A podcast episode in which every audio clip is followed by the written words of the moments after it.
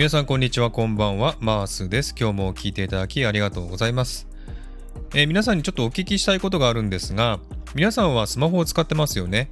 で、そのスマホをですね、皆さんがもしジーンズを履いているとしたら、そのスマホをジーンズのどこのポケットに入れますかということなんですね。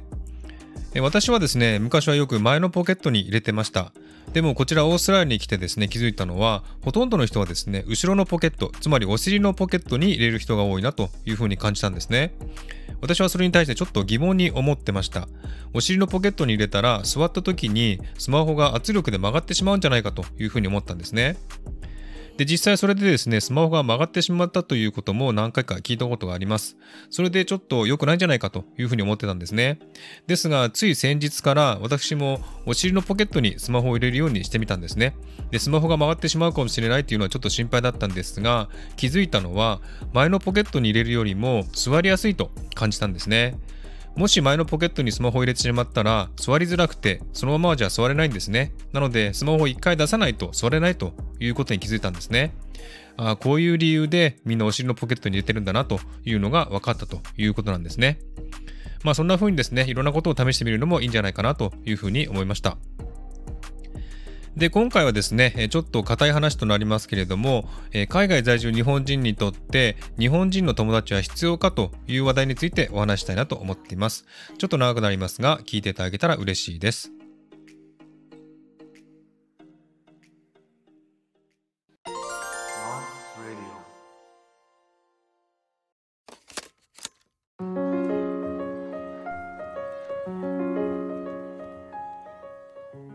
さて、この話題についてはだいぶ前から自分もですね、日本人同士で話したこともありますし、ネット上で話題になったこともあるので、自分にとってはかなり長い間討論されている話題という感じなんですね。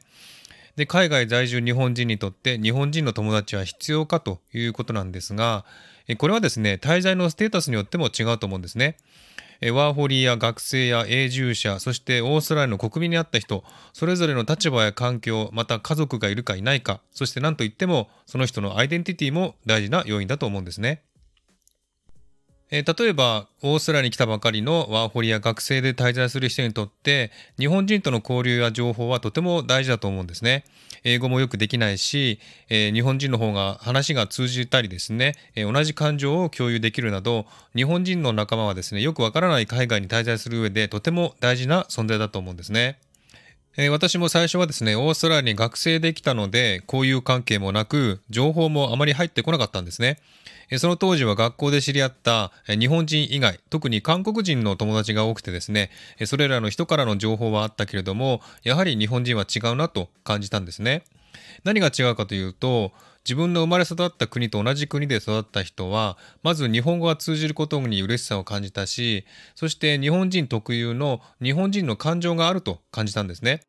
それに触れることがとても嬉しかったし、交流することで日本人というステータスを維持するのも大事だと思ったんですね。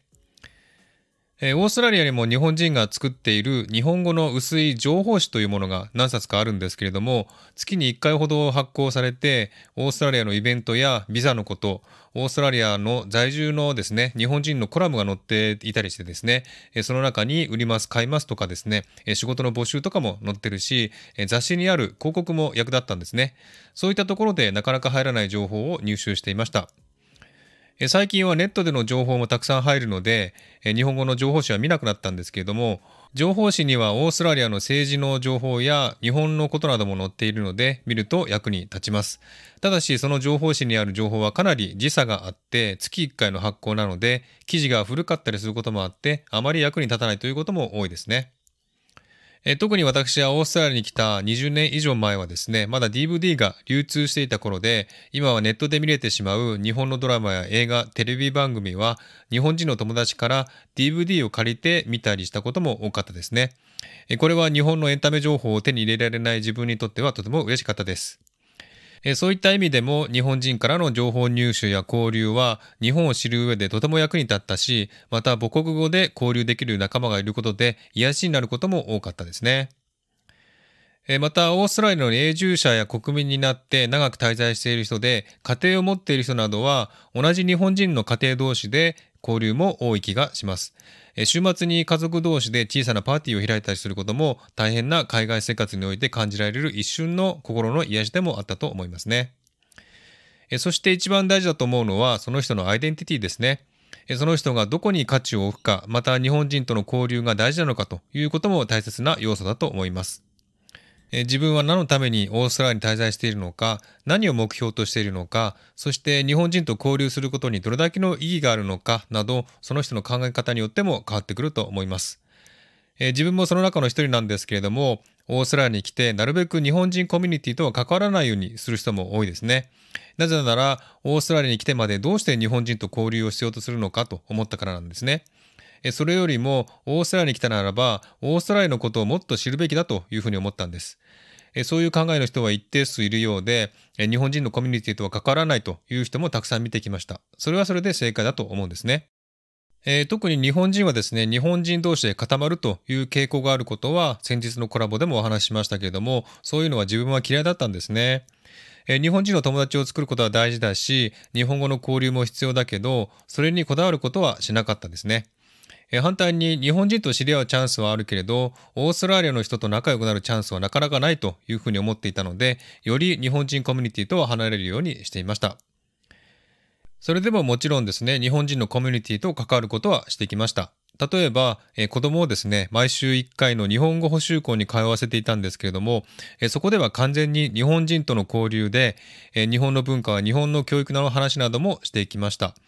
そういう感じでですね、どうしても日本人コミュニティとは関わらないといけないということも多いので、そういう部分は特に拒否も否定もしていませんでした。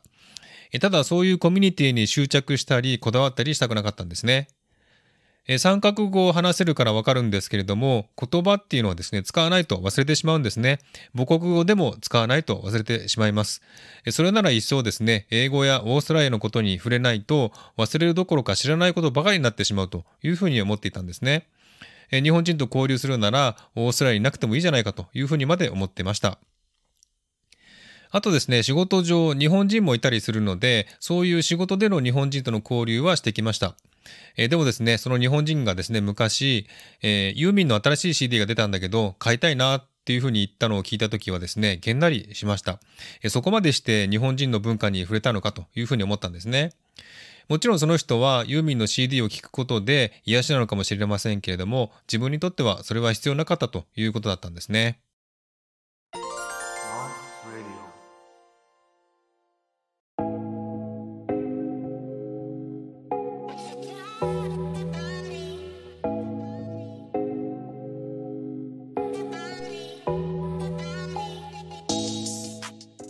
ということで、海外在住日本人にとって日本人の友達は必要かというお話をしましたが、結論から言えばですね、必要ですし、自分にとっても日本人と日本語を話したり情報入手するのはやっぱり分かりやすいし、共感しやすいなというふうに思うんですね。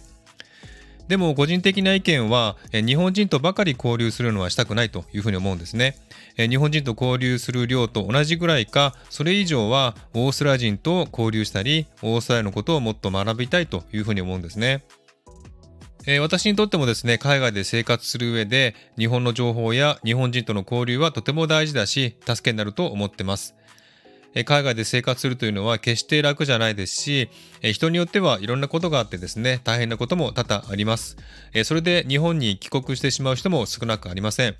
だって日本にいればですね、日本語は通じるし、東京などの大都市圏にいればこれほど便利に住める国はないですからね。それでもオーストラリアに滞在するのは、やはりオーストラリアの何かに魅力を感じて滞在しているのであり、言ってみればこのオーストラリアに骨をうずめてもいいと思ってるからなんですね。それならそれでオーストラリアの良いところを吸収して、また日本人としての立場も捨てずにいれば、両方のいいところ悪いところを知ることもできるし、それだけ考え方や行動も変わるし、多文化を理解することにもなると思うんですね。自分は日本人という立場を捨てずにオーストラリアに溶け込んでいきたいなというふうに思ってます。私はこんなふうに思いますけれども、皆さんはどう思われますか？皆さんのご意見もお待ちしております。ということで、今回はこの辺で終わりにしたいと思います。今日も聞いていただきありがとうございました。ではまた次回お会いしましょう。お相手はマースでした。Have a good day!